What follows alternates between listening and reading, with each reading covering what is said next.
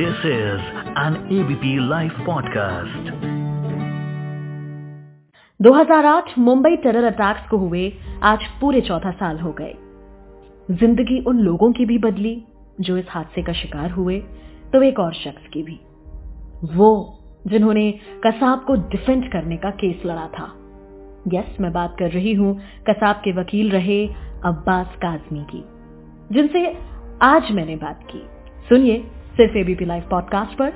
मैं मानसी हूँ आपके साथ और ये है एफ़ आपसे कल जब मैंने कहा था कि आप इससे मैं इस दिन के बारे में बात करना चाहती हूँ और आपने मुझे कहा था कि अरे लोग तो भूल चुके हैं अब इससे बट मैं आपसे पूछना चाहूँगी क्या आप भूले 2611 Mumbai terror attacks and the trial देखिए हरगिज नहीं क्योंकि ये मेरी लाइफ का एक टर्निंग पॉइंट था।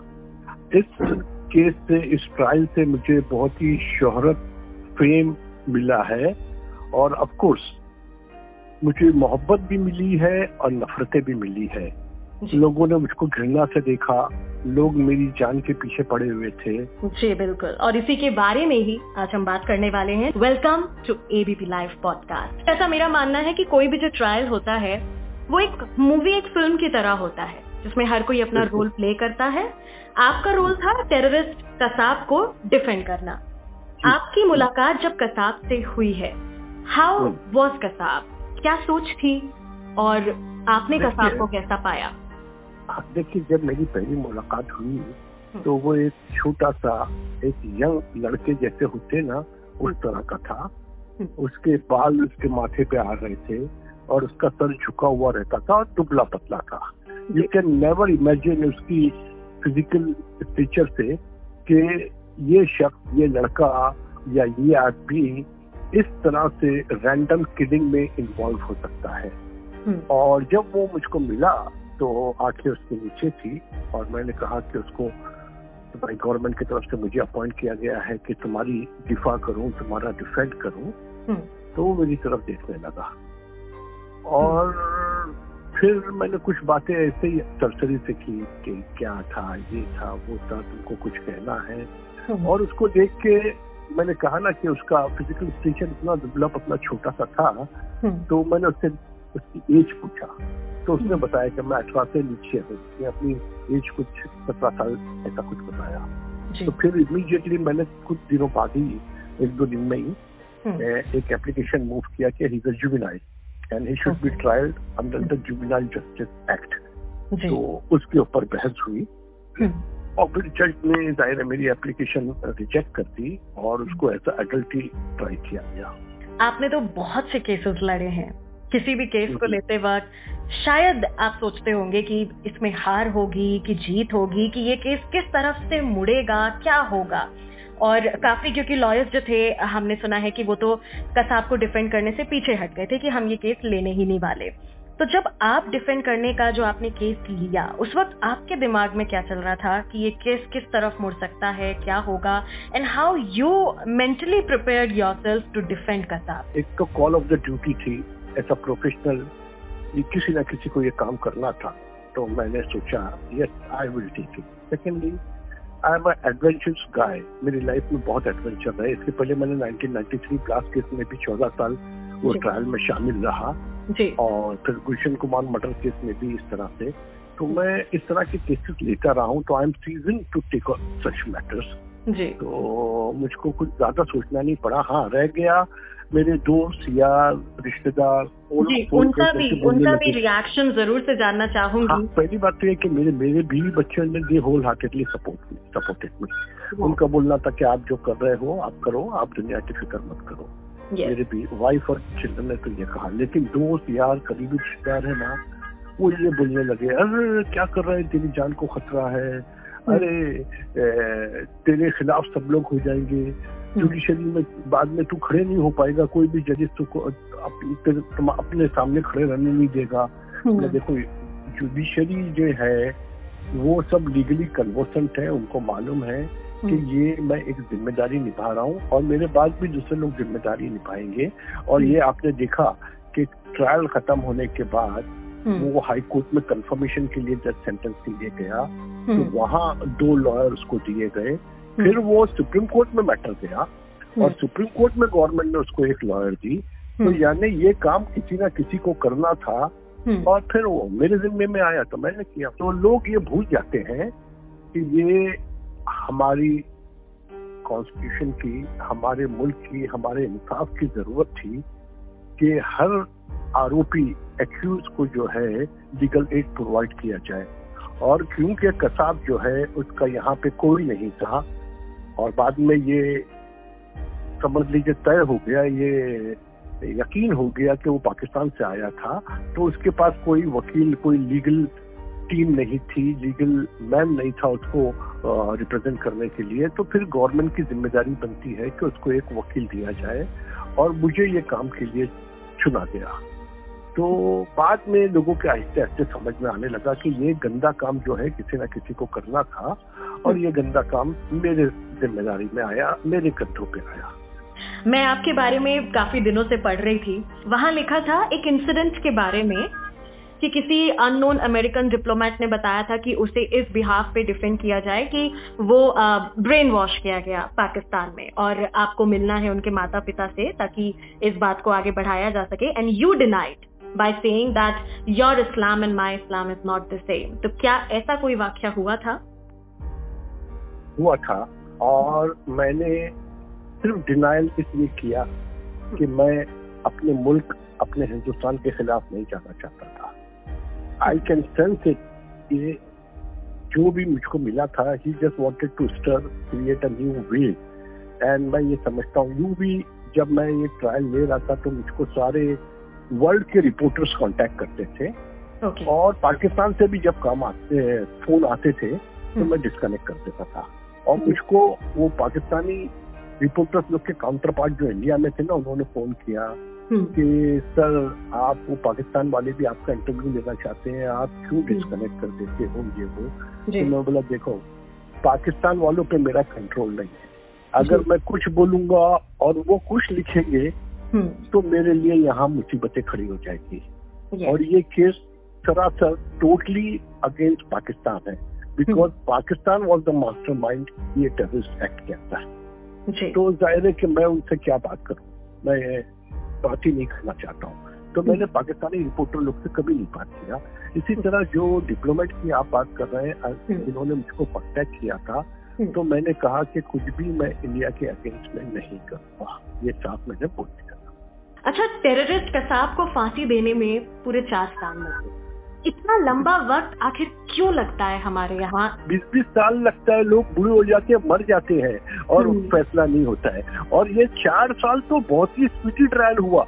हम्म, हमने हम्म। ये ट्रायल जो है ना जहाँ पर ट्रायल चल रहा था वो 191 डेज़ में है ना कंप्लीट कर दिया। डे टू डे मुझको है ना रात को सोने का भी नहीं मौका मिलता था। मैं सारा दिन उसकी तैयारी रात को सोता तो मेरे सामने वही ट्रायल चलता रहता था। रोज सुबह जाना रोज विटनेसेस खड़े हैं और हम्म। कहीं से भी एक सांस लेने की भी जगह नहीं मिलती थी। तो इतना स्पीडी ट्रायल तो इंडियन लीगल हिस्ट्री में हुआ ही नहीं फिर ट्रायल खत्म होने के बाद मैंने जैसा बताया कि जब डेथ हम्म। सेंटेंस होता है तो हमारा प्रोसीजर ये है कि कंफर्मेशन के लिए हाईकोर्ट भेजा जाता है। जी सर तो हाईकोर्ट में भी जो जो कुछ टाइम लगता है हालाँकि हाईकोर्ट ने भी इसको एकदम स्पीडी लिया और सुप्रीम हम्म। कोर्ट ने भी लिया आउट ऑफ़ द टर्न लिया। वरना यूजुअली तो इससे कहीं ज़्यादा टाइम लगता है। अच्छा सोसाइटी का प्रेशर बहुत था चूँकि आपने शुरुआत में भी बोला कि प्यार नफरत दोनों मिल रही थी। नफरत काफ़ी भी फैली हुई थी। में लाते थे कि Kazmi should be hang along with Kasab इस तरह क्या? जी। तो विटनेस की जो लिस्ट आपके आगे आई या कोई अगर ऐसा पल आया जब कोर्ट रूम में आपको लगा कि मैं कसाब को डिफेंड ना करूँ क्या कोई वाक्य जो आप शेयर करना चाहें? विटनेस से जब आपकी बात हुई। वो छोटी लड़की जिसका पाँव दिया गया था जिसको गोली लगी थी। हम्म। तो रोटोवन रोटोवन करके जो है उसको सीएसटी के ऊपर जब गोलियाँ चली थी तो उसको गोली लगी। हम्म। तो वो जब बैसाखी पे आई कोर्ट के अंदर हम्म। और जब वो अपनी गवाही देने लगी तो सबके आँखों में आँसू आ गया। यानी कोर्ट क्लार्क से लेके एडवोकेट और जो रिपोर्टर्स थे ना सबके आँखों में आँसू आ गए। वो लड़की का बयान सुन के और उस लड़की ने जब कचहरे से डायगनली अपोजिट उसके सामने कचहरे में डॉक के अंदर कसाब खड़ा था।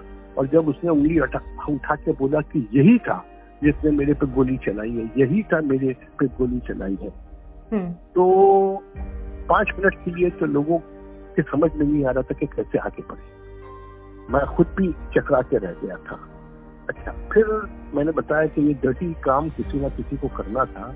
अब ऐसा डिफेंस एडवोकेट मुझको उसको क्रॉस करना था हम्म। और मुझको केस पुटअप करना था कि तुम ये झूठ बोल रही हो हम्म। हम्म। तो ये बहुत ही मुश्किल लम्हा था मेरे लिए हद तक के हमारे जो जज साहब ऊपर कुर्सी पे बैठे थे वो भी मेरी तरफ़ मुस्कुरा मुस्कुरा के देख रहे थे कि देखो अब तुम क्या करते हो देखो ये ये ये हाल था जी तो मैंने वो कठिन लम्हा जो था मुश्किल लम्हे से बड़ी मुश्किल से ऊपर आया और फिर मैंने उसको छोटा मोटा क्रॉस किया और फिर मैंने ये केस पुटअप किया कि देखो तुम जो कुछ बोल रही हो कोर्ट में झूठ बोल रही हो करके मैंने ऐसा बोला। तो उस वक्त देखना चाहिए था। सारे कोर्ट में जितने लोग बैठे थे वो लोग मुझको इस धिक्कार नज़रों से देख रहे थे इस गंदी नज़रों से देख रहे थे कि हम्म। अगर उनके बस में होता तो वो मुझको वहीं पे गोली मार देते। जी sir difficult moment for me लोगों का ऐसा कहना है कि अगर आप विटनेसेस को क्रॉस एग्जामिन नहीं करते तो ये ट्रायल और जल्दी खत्म हो जाता। तो आप लोगों को इस पर क्या कहना चाहेंगे? लोगों तो को आप समझाइए कि भाई जब मुझको फ़ीस दी जा रही है और मुझको ये ज़िम्मेदारी जा- दी जा रही है कि इसको डिफेंड करूँ तो बिना क्रॉस एग्जामिनेशन के डिफेंस कहाँ से हुआ? फिर वो तो मॉक ट्रायल हो गया पूरी दुनिया में हमारी छूतू होती। पूरी हम्म। दुनिया बोलती है कि खाली दिखाने के लिए इन लोगों जुडिशरी ने एक वकील खड़ा किया जो वकील ने अपना काम ही नहीं किया हो हैं एवरीवन पूरी दुनिया हमारे खिलाफ आ जाती है और यहाँ भी ह्यूमन राइट वाले सब आ जाते हैं और उसके बाद तो और मुझको धिक्कार होती है कि तुमने हम्म। पैसा भी ले लिया और तुमने अपना काम नहीं किया आपसे ये पूछना चाहूँगी कि चौदह साल इस चीज़ को हो गए हैं। आपकी ज़िंदगी उस वक्त जिस तरह से टर्न करी आपने ये तो बताया ही इन चौदह सालों में भी अ, कोई लम्हा जो उस उस मुद्दे से जुड़ा आज भी आपको बैठे बैठे कभी याद आ जाता हो इन फोर्टीन ईयर्स में क्या कुछ बदला है? ये बात ये कि कुछ सारी बातें जज्बात लेकिन आज भी लोग इतने जज्बात में भावनाओं में डूबे हुए हैं कि अगर मैं कुछ दिल की बात करूँगा ना तो उसके मायने भी है ना लोग गलत निकालते हैं। तो मैं दिल की बात अभी नहीं करना चाहता हूँ, क्योंकि माहौल बहुत खराब है। आजकल हमारे हिंदुस्तान का जो माहौल हो गया है, वो बहुत ही खराब है। और मेरे साथ मुश्किल ये थी कि आप जुडिशरी में क्या समझ के कसाब एक मुस्लिम था, उसके लिए एक मुस्लिम लॉयर को अपॉइंट किया तो क्या सोच के उन्होंने अपॉइंट किया, वो वो जानते होंगे, उनके दिल में क्या बात थी। लेकिन मेरे लिए डिफिकल्टीज और बढ़ गई। लोगों की नज़रें यही थी कि अरे ये तो मुसलमान है। अरे ये तो मुसलमान है ये लॉयर मुसलमान है। अरे ये तो जान लगा देगा उसको बचाने के लिए। अरे ये करेगा अच्छा शुरू में जब मैं- मैंने वो जुवेनाइल वाली जब बात उठाई ये वो तो लोग और भड़क गए। हम्म, बोले ये तो मुसलमान वकील जो है पूरे केस को पलट देगा ये कर देगा और आपको पता होगा क्या नहीं पता तो मैं बता दूँ आखिर में क्या हुआ जब 90 परसेंट ट्रायल तो मैंने चलाया। हम्म, दिन जब रह गए थे तो जज के साथ और प्रोसिक्यूटर के साथ कुछ बात पे बहस हम लोगों की हो गई और मुझको उस ट्रायल से निकाल दिया गया। जी आपको पता है कि जी sir I know I read about it हाँ तो मुझको वो ट्रायल से निकाल दिया गया। तो ये भी बात जो हुई ना वो जो बात बहस वो हुई ना सिर्फ़ लीगल मुद्दे पे हुई। मेरा बोलना ये था कि इन लोगों ने प्रोसिक्यूशन ने एफिडेविट की शक्ल में 300 एफिडेविट मेरी ऑफ़िस पे छोड़ के चले गए कि आप इनको कबूल करो और एविडेंस में रिकॉर्ड पे ले लो। अच्छा। तो हाँ according to C CRPC code of procedure criminal procedure में ऐसा है कि मुझको हक है सबको क्रॉस करने का। और वो काफ़ी अहम विटनेसेस थे जैसा पोस्टमार्टम जिन्होंने किया उन वो है इंजरी इंजर्ड को जिन्होंने अटेंड किया। और ये लोग जो प्रोसिक्यूशन है ना वो ट्रायल को जल्द से जल्द खत्म करना चाहती है। तो हम्म। मैंने उसको अपोज किया और फिर उसके अपोज के ऊपर बात आगे बढ़ी और मुझको उस ट्रायल से निकाल दिया गया और फिर मेरा एक जूनियर था हम्म, उसको वो फ़ौरन अपॉइंट किया गया उसी वक्त जैसे मुझको निकाला गया और उसको खड़ा करके ट्रायल को उन्होंने कंप्लीट किया। तो लोगों को उससे भी मेरे से शिकायत थी कि मैं क्यों क्रॉस एग्जामिनेशन करना चाहता हूँ क्यों मैं ट्रायल को डिले कर रहा हूँ तो उसके ऊपर भी लोगों को मेरे शिकायत थी। लेकिन मैंने आपको कानूनी वजह बता दिया कि मेरा फ़र्ज़ होता है। एंड लास्टली बस आपसे यही जानना चाहूँगी आज मुंबई टेरर अटैक्स 26/11 को पूरे 14 साल हो रहे हैं। इस इंटरव्यू के एंड में लोगों को क्या कहना चाहेंगे? लोगों से ज़्यादा तो मैं एक वैसे मैंने अपने ख्याल में इसको यानी साबित करने की कोशिश भी किया था और अभी भी कह रहा हूँ कि हमको सरकार को ये सवाल करना चाहिए कि आपकी एजेंसी जो है टोटली फेल हो गई। दस यंग लड़के कोई आर्मी मैन भी नहीं कोई एक्सपीरियंस लोग भी नहीं जिनको एक क्रश ट्रेनिंग दी गई थी how to handle A K fifty six और हैंड ग्रेनेड एंड ऑल उन्होंने आके बम्बई जैसे शहर को तीन दिन के लिए रैंसम पे रखा। आप पहले ये सोचिए कि क्या हमारा बॉर्डर इतने पोरस है कि दस लड़के पाकिस्तान से गन्स और एम्यूनेशन के साथ उतर के आ जाएँ और हमारे जबकि वाटर से आए थे तो वाटर में हमारी नेवल फोर्स होती है हम्म। हमारी लोकल पुलिस होती है हमारे कोस्ट गार्ड होती है। तीन एजेंसीज है ना वाटर बाउंड्रीज को है ना गार्ड करने के लिए रहती है। तो हाँ। क्या वो इतना आसान था कि वो लोग दस के साथ उतर के आ जाए? तो कहाँ हमारी गलती हुई है ये हमको सोचना चाहिए। उसके बाद यहाँ पे भी आने के बाद वो दो दो टुकड़ियों में अलग अलग जगहों पे चले गए और उनको कंट्रोल करने में हमको तीन दिन लगा। तो ये सवाल जो है ना ये एजेंसी से होना चाहिए कि वेर दे फेल और हमको तारीख हिस्ट्री इसलिए सिखाई जाती है कि हम अपनी गलतियों को आगे नहीं होने दें। तो ये जो गलती हमारी हुई है इसके ऊपर जो है हम्म। सरकार को ज़्यादा वक्त देना चाहिए।